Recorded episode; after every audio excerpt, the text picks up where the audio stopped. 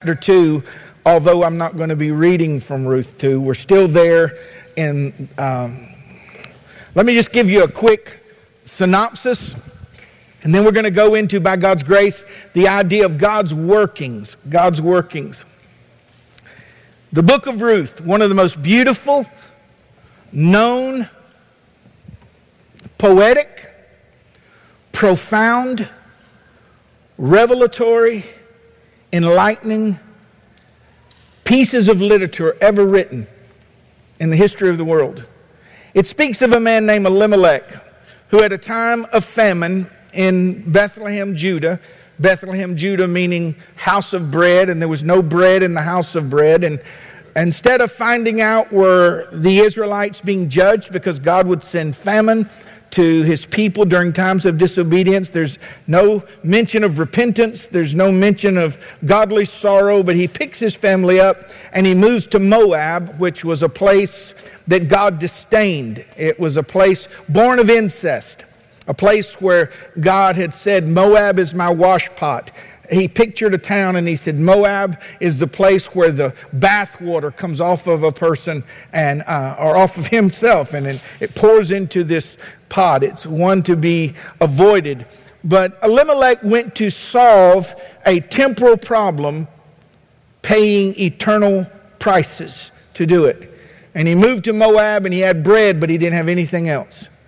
Be careful when you are tempted to satisfy a temporary, urgent need with something that's way too expensive, like uh, uh, Esau, who sold his birthright for a bowl of soup. He gets to Moab. They stay there for several years. His sons, Chilion, I want to say Million because it rhymes. It's Million Vanilli, but I don't think that's it. Chilion and somebody who? Mahlon. Mahlon and Chilion. These look 20 year olds. Who's Milli Vanilli? Just look it up, baby. It, it was quite the scandal. Uh, could break out my dreads right now and teach you a dance. Uh, they married in Moab, found two wives, and while they were in Moab, Naomi's husband, Elimelech, died. And then the son died, Mahlon, and then Chilion, and whichever order they all died there. And then Naomi hears that there is God is visiting his people again with bread, and she takes Orpah, who is one of the daughter-in-laws, and Ruth, and tells them that she's going back home. They start the journey with. Them. She said, "Look, don't don't follow me back here. Go back to your gods. What are you going to wait for me to raise up sons again, and then you marry them?" And so Orpah said, "That's all I was waiting on. Was an easy out." She left, and Naomi.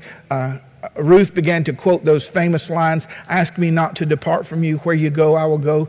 Your people will be my people. Your God will be my God. And may God judge me if anything but death separates us. They get back to Bethlehem. God has visited his people with bread.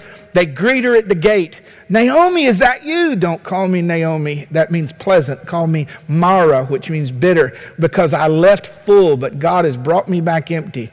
And, you know, uh, I imagine the girls got together after Naomi left, said, I ain't seen her in 10 years. And she, that, that's all they got was, don't call me Naomi.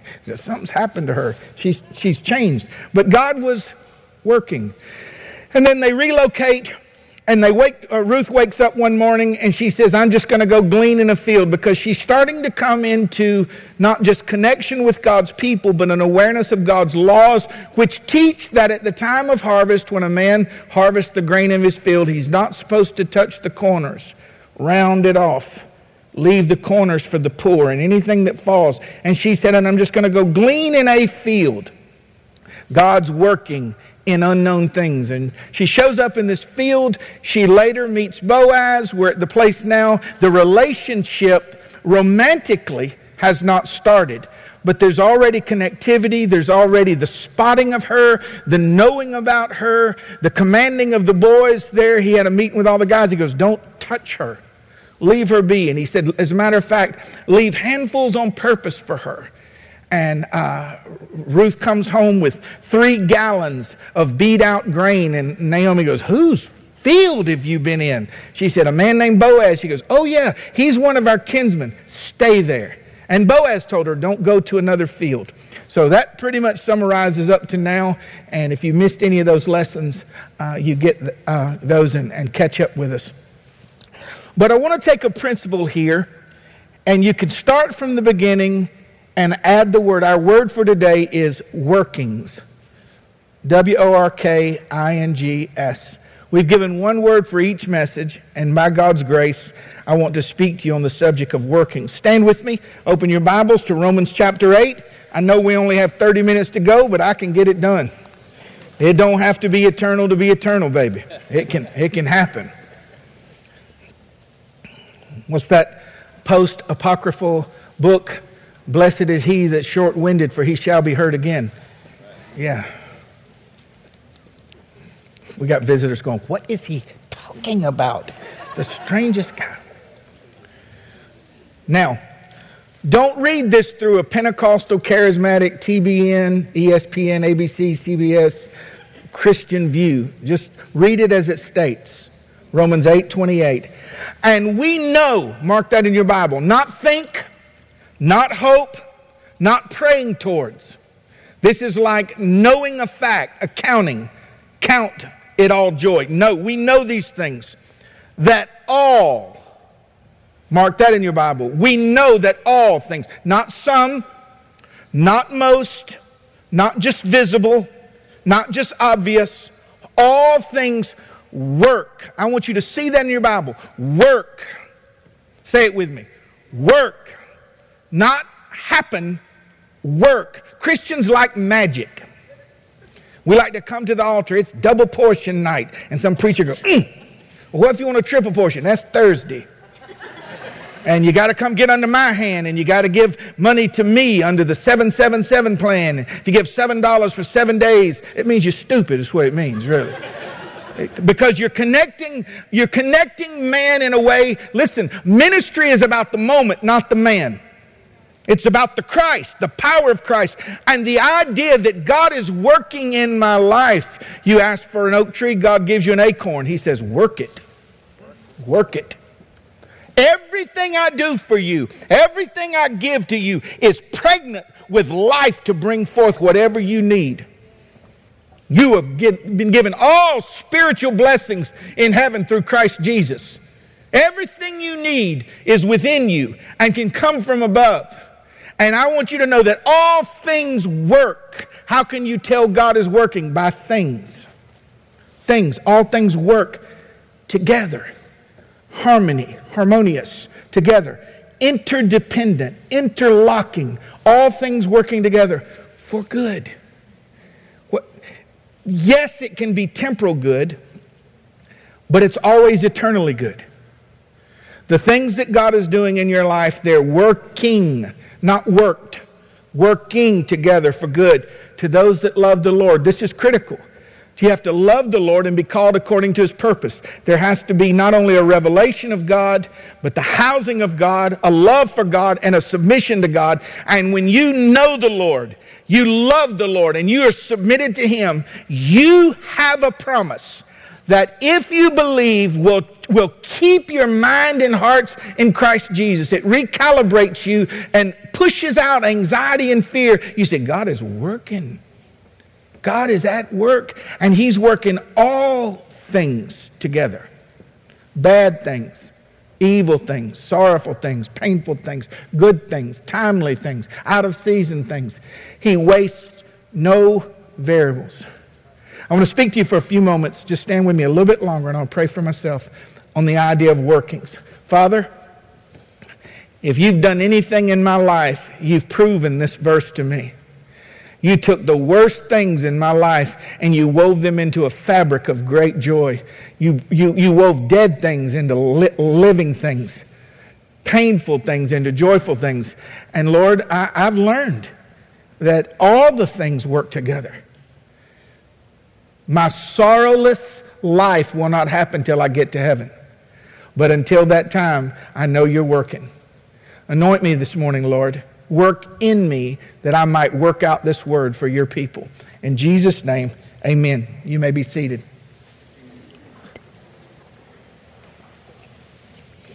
Quick commercial. Last night, the men went to Buckner's. I was embarrassed of these guys. embarrassed.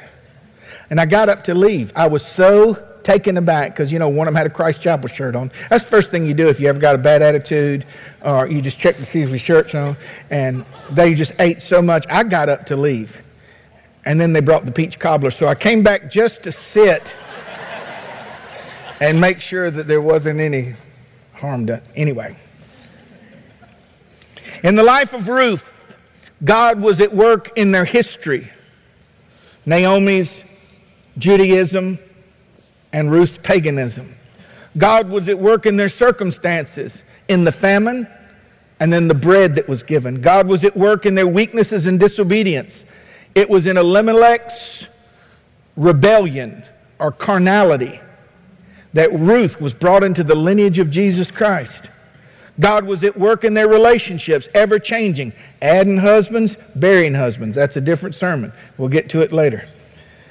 God was at work in their heart. Naomi's bitterness and Ruth's optimism. God was at work in their pain, loss, and grief. God was at work bringing them news of hope and better days. And God was at work making sure that his purposes would not, could not, and did not fail. Number one, God's workings are according to divine plan. You hear this, but if you're to unpack it, it's staggering. God has a plan for your life. He has a plan for the world collectively, that all things would be reconciled unto Jesus Christ. And He has a general plan for you to be engrafted into the Israelite. Uh, the vine into the branch, and then God would reconcile all things his son, where there, unto his son, where there'd be neither Jew nor Greek nor bond nor free, but he also has individual plans and intentions and purposes for your life. Divine plans. By the time you realize what you like, you are just learning what God has deposited. I'm a daddy. I started late, but I'm a daddy. I don't want anyone not to know what a father's touch or a father's voice or an affirmation or an encouragement or a gift feels like I, I, by the time see we think just oh i just i like that. Why? Because the one that engineered you that created you according to blueprint knew that you would find your fulfillment in his design. That's why it's critical that we're not confused about male and female. That's why, because he designed us, first of all, the biological, but then the leanings and the things that moves you and the giftings and the abilities that you have. That's why most of, you know, our hairdressers are sweet and talk. Because you're sitting in, if you can't talk in you're hairdresser, you're out to lunch. You know, that's why most of our mechanics aren't sanguine. They open that hood and go, Get these people out here. Don't come by the chain. Because if I'm talking to you, I might cross your wire. You see, by the time you understand who you are, you're just you're coming to the awareness of God's plans and intentions and how He's going to work in your life. These plans for you individually, they're not just predetermined, they're intentional, they're systematic, they're intricate, intricate, they're continuous, they recalculate. These plans God has for you are they, they are revealed through desire. What makes you laugh? What makes you cry? What makes you feel fulfilled? That's how God designed you. I know that God has designed me, and I say this very meekly and humbly because I know I am not multi gifted at any level. At any level. But can I be very transparent with you? Even as a little boy, when I was little, little, I was like the first eight years of my life, and don't laugh because it's the truth. I know you don't believe me looking up at this big man. Don't judge me. I have a thyroid issue. It's, it's, it's, it's not, it's. I was always the smallest guy in my class except for two years out of eight. What? Truth, true debt. It's the truth. But all those years when we go to recess and you go to pick teams, John, you be a captain. John, you pick. You pick. Now, I was a stellar athlete, but that wasn't the only thing. I always found that even when I didn't have anything to say, God gave me a platform. You see what I'm saying? He reveals, I'm, I'm going to, John, I'm going to give you an ability, even though you're not educated or articulate, people will get you. You'll be able to communicate, okay? For your life, Lord, what am I supposed to do? It's connected to what makes you feel alive. Ruth, coming into faith, knowing nothing but being brand new, met Boaz, and all she had was, There's something right about this. That's a far stretch. I know what the world's saying. Oh, you believe in a divine God and every human life is special. Yes, one of a kind. One of kind. Nobody makes a thingamajig. I just made this thingamajig and I just think it ought to be worth $49.95. But if you're one of the first 100 callers, you can get two for $49.95. What does it do? Oh, I don't know. What? I just made it. I just thought it might be worth $50. That, that insults your intelligence. But the world would have you believe that God would knit you together in your mother's womb and not have a plan or a design. God is working in your life to bring out the deposits that may still be buried some are latent, some will happen later. But to wring out of your life all the glory for Jesus Christ that He can. And to know that God has a plan. Well, John, how does that help us? How, what is it's, the, it's, it's when you go to bed at night and you summarize all of your feelings and the things you know and don't know and said, Lord, whatever your plans are for me in my life, do them. Whoever I'm supposed to be with, let me know. Wherever I'm supposed to work, use my life, O oh Lord. God's workings, these workings, are according to plan. And those of us that are type A, I like to know we have a plan. Get in the car with some of these people, let's just go. No GPS, no map, even before there were cell phones, no map. And take joy in, oh, that must have not been it. That must have not been it. That's one word after the fourth turn, somebody give me a plan. We're cooking and you don't have a recipe. Now, these grandmas, they don't need a recipe. Get out of the way. They know when to add a pinch. They stick their finger in and touch stuff and they make it all happen. But these young people don't have a recipe. I'd like to know this plan. I'd like to see your kitchen and know we had a plan for hygiene. I'd like to know that there's some plans up in here. NASA, no plan. Ernie here knows what it's supposed to sound like. I'd like to see some blueprints before I get in that rocket. You see? Now, I'm being silly to drive home a point because you'll remember it, you know. By the way, just look it up. Scientists tell you that if you laugh or have pleasure there in the moment, it'll, it'll stick in your head. Okay. What, how would it change how you live life if you knew God was working in everything according to a plan? My plans that I have for you, John. Jeremiah 29, what? the plans I have. Number two, God's workings are according to perfect knowledge. Isaiah 46:10 says, God declares the end from the beginning and from ancient times things not yet done, saying, "My counsel shall stand, and I will accomplish all my purposes." Perfect knowledge, accord, perfectly current, perfectly adjusting. And what do you mean he adjusts the plan? Not, not the end, the variables. What if someone walks out? The plan remains. Listen, for those of you that have experienced rejection or loss, no one that left or died can alter the plan of God for your life. Because the plan existed before they did.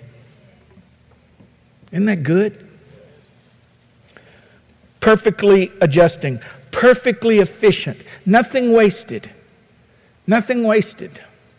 I can't, it's no secret to my friends. Michael's put together so many things for us and Wade. I can't put anything together. I just, I freeze. I freeze when I, I get in the floor and the, you dump all the stuff out and I go, I can do a mortgage in my head, but I can't put together a toy. I'll ask God about that later. Uh, now, where was I? See? Perfectly efficient, nothing wasted. But what troubles me is my good friends, and both of them have done it, who are very skilled at what they do. I say, What are those? Them's parts. We'll need them. Whoa, whoa, whoa, whoa, whoa, whoa. If they're in the box, we need them. They're on the page. No, no, you don't need them. What we all know is that somewhere down the line, something's going to lean, something's going to tick, something's not going. I know that God uses, listen, every part, every tear, every sorrow, every joy, nothing wasted. My whole life is a symphony being conducted by the master conductor, and he uses every note to bring glory to him. Flawed notes, unspeakable notes, lonely notes, private notes. He's working all these together according to perfectly knowledge, perfect knowledge. And this plan is perfectly preserved. It's perfectly sovereign, independent of all others, totally separate, set apart. The gifts and call of God are without repentance, which means the thing I put in you and the thing I've prepared for you to do, I will never change my mind. That's why I'll just use us visible people on the platform. That's why when a preacher fails, like everyone else out there, if he humbles himself and he repents and God forgives, even if the people don't give him a second chance, he can take his trembling hands up to a pulpit, feeling like worse than something under your shoe, and he can open his mouth and share the living word of God and it be anointed because God is greater than his flaws and greater than his failures and greater in his weakness. And one of the things about doing ministry publicly you may not know is we don't have the luxury of doing it before we're good and mature. Still ain't there. Still not there. But these workings,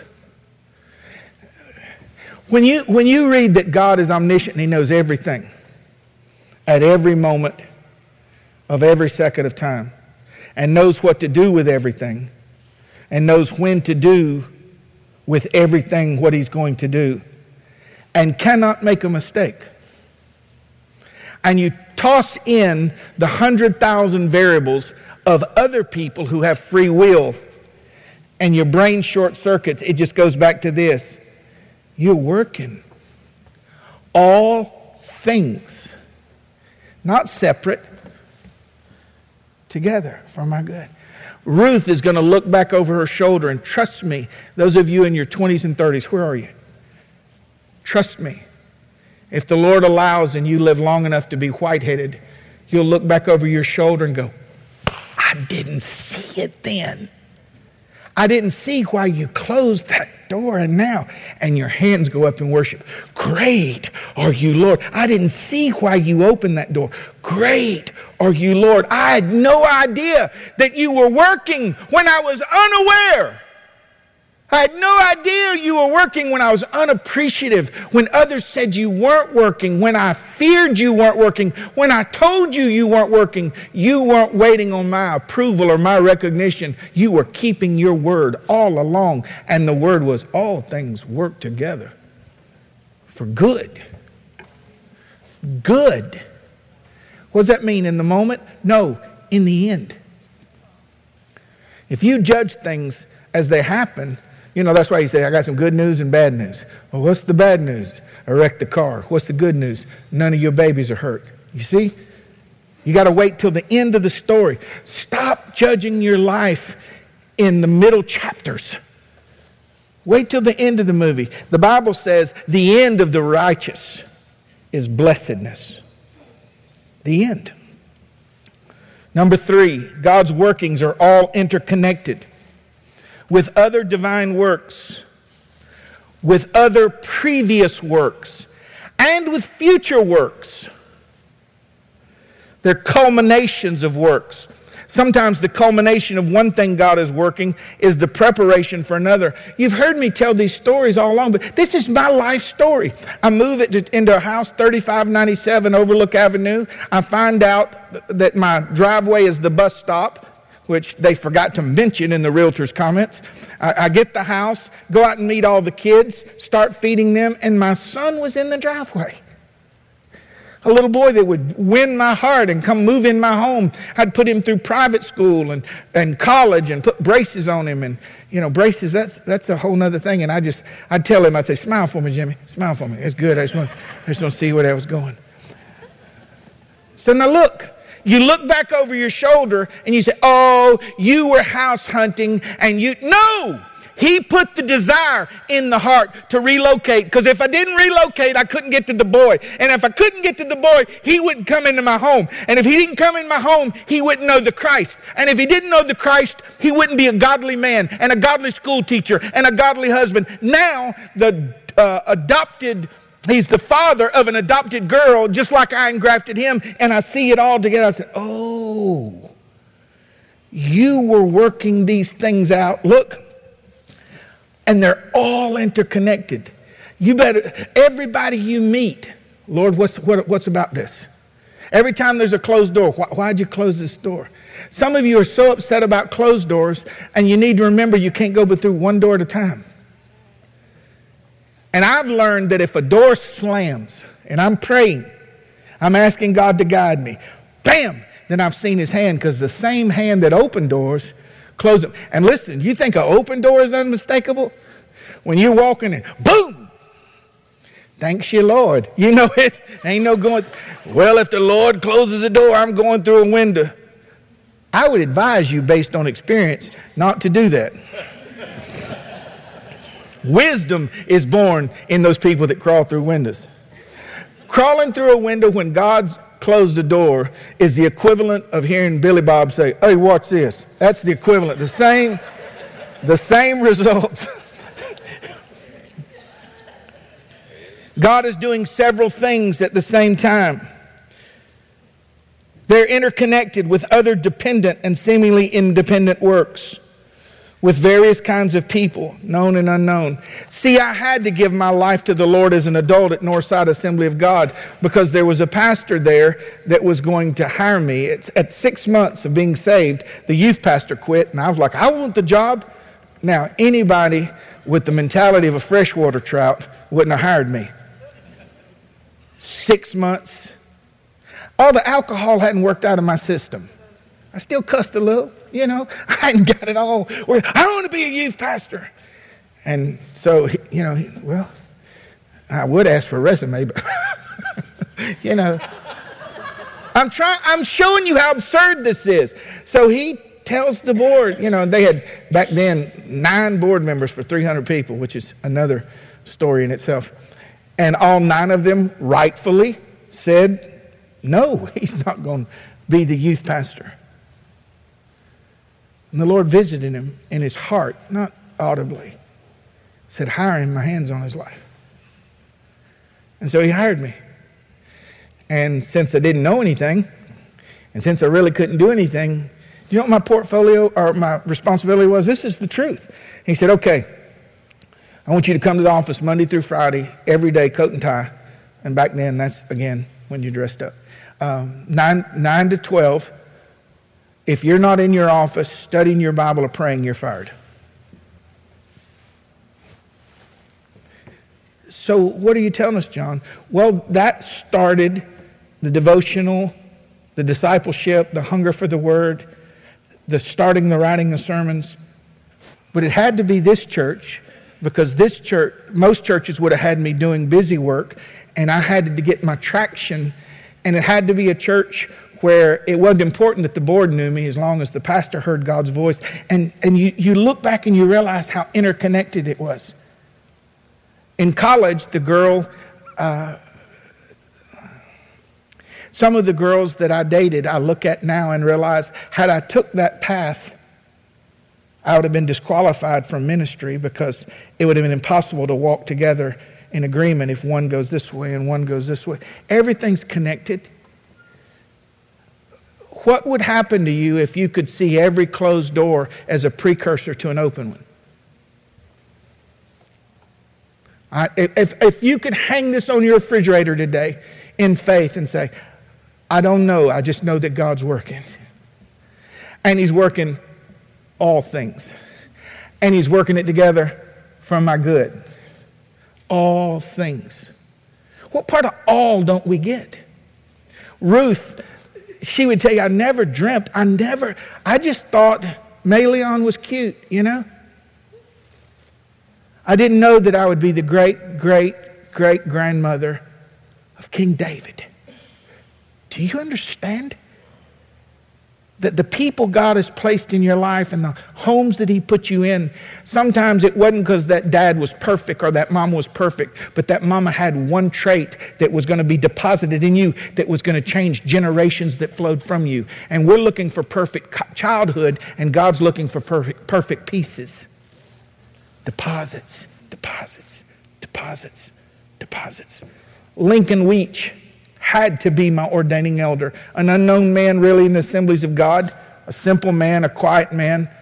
And when I was ordained in the assemblies of God, I knelt down in front of him and he commissioned me. He gave me my Bible. He said, Preach the word, John, in the power of the Holy Spirit. And he laid his hands upon me. It had to be Lincoln Weech because he was a pioneer pastor. And everywhere he went, he pioneered churches. And now from this house, Humbly, I tell you, 12 Christ chapels all across the world. But if I did not have that man's influence and that impartation that I did not know about, I had to meet Steve at camp because Steve was Lincoln's son.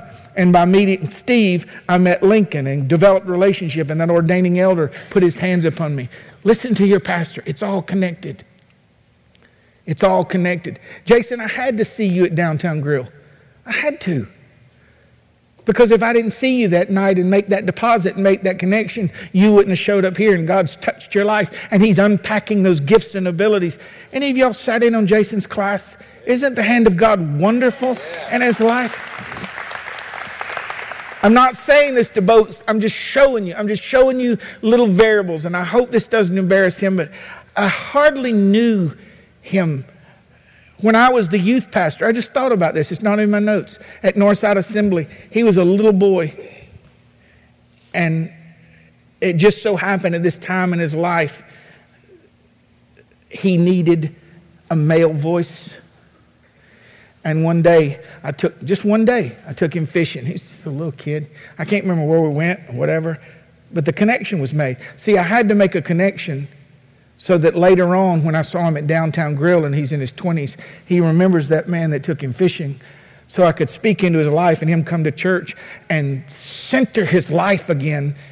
And see, I thought it was just fishing grief. I thought we just went fishing. He said, No, it's all connected. John, I'm work I'm prompting you to invite that person to lunch because they need that one kind word. And you think I'm being dramatic. You think I'm exaggerating, but you won't know till heaven that one kind word kept them from taking their life.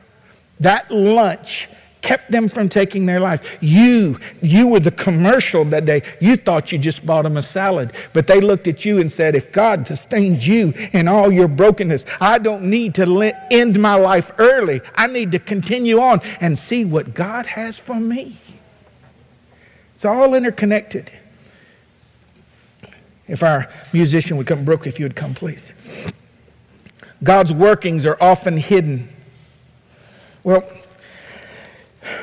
if you don't mind, I'm going to stop here. I've got two more. Can I do a workings part two next week? Is that okay? There's just so much here, I don't want to hurry through it.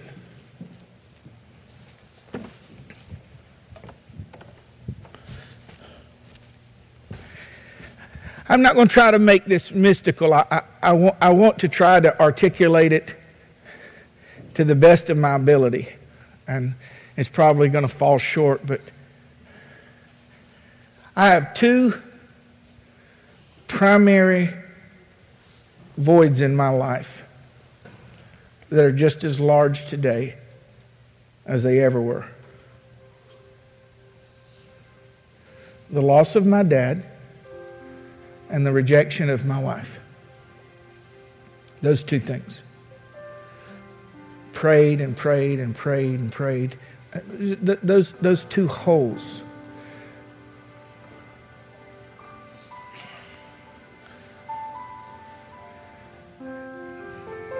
The loss of my dad is just as real today as when I was a little boy. I'm not looking for your sympathy or sorrow. I'm laying my soul out. This is like pajamas being up here, okay?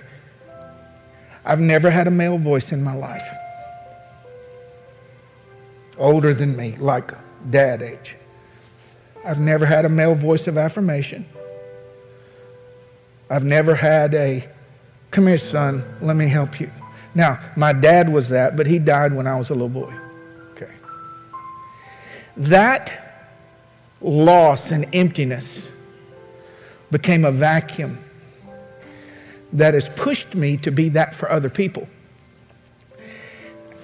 And I dare tell you that the yield on my life today is greater because of the loss.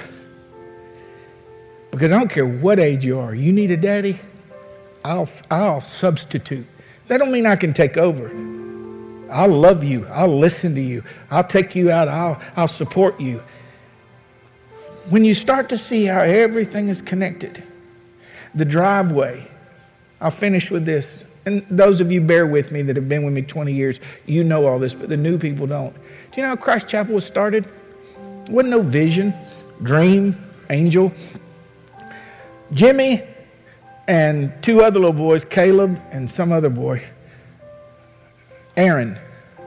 Isn't it funny how you remember stuff 20 years ago or 30 years ago and you can't remember what you had for supper, you know?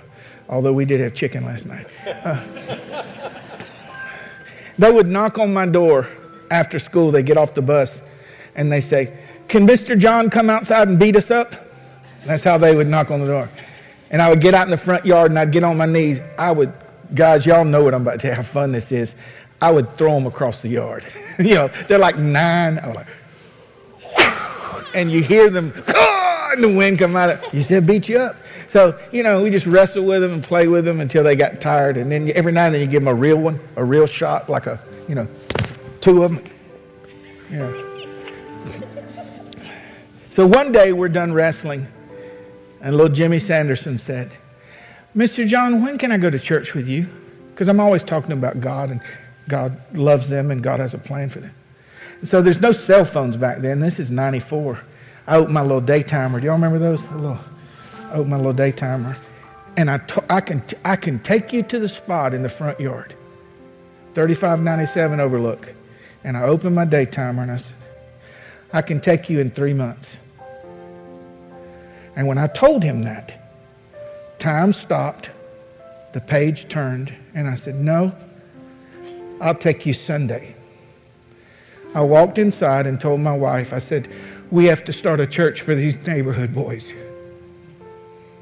That was it. That was it. No plan, no education, no training, no demographic study, no dream team, just the connection and God working.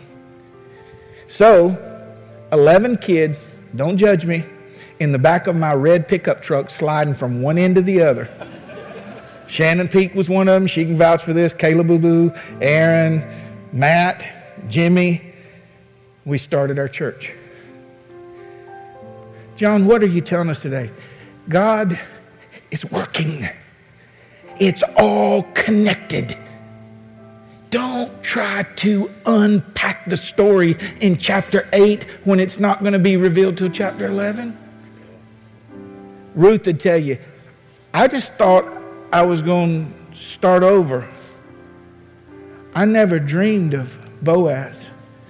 I never dreamed, didn't know till I got home to heaven of King David and Jesus Christ. I, I never, I never dreamed of those things. Before Wade prays, I want to give you this verse. Eye hath not seen, ear hath not heard, neither has it entered into the heart of man the things that God has prepared for them. Comma, not period. But God reveals them to you through his spirit. And he goes, This is what I've done. John, they called you sterile. You got three babies praying for a fourth one. And don't think for one minute that one biological child could ever replace the babies I have. Them's mine. They look like me. Them's mine.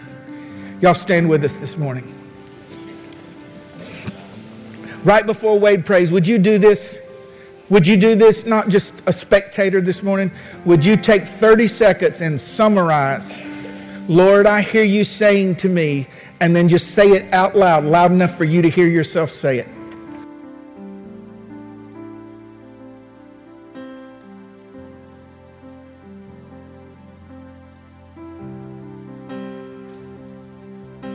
Heavenly Father, you're asking us today to trust you. To put aside our ideas of what it should be, or how it should end, or how it should work, and to trust you that you are working. Help us to trust, Lord. For some of us, we doubt it. Help us to trust you. God, for some of us, we've seen it. Help us to rejoice in it. God, for others, we long, we hunger for it. Lead us through it. God, would you take us today into your trusting? Would you take us today deeper this week into trusting you in all things? That you would bring back to our remembrance what you've already done so we can rejoice about what you're going to do. And we thank you today. Go with us, we pray. In Jesus' name, amen. Don't forget to come back tonight for our um, PM service. And if you want to pray with us tonight, please come and pray at 5 o'clock.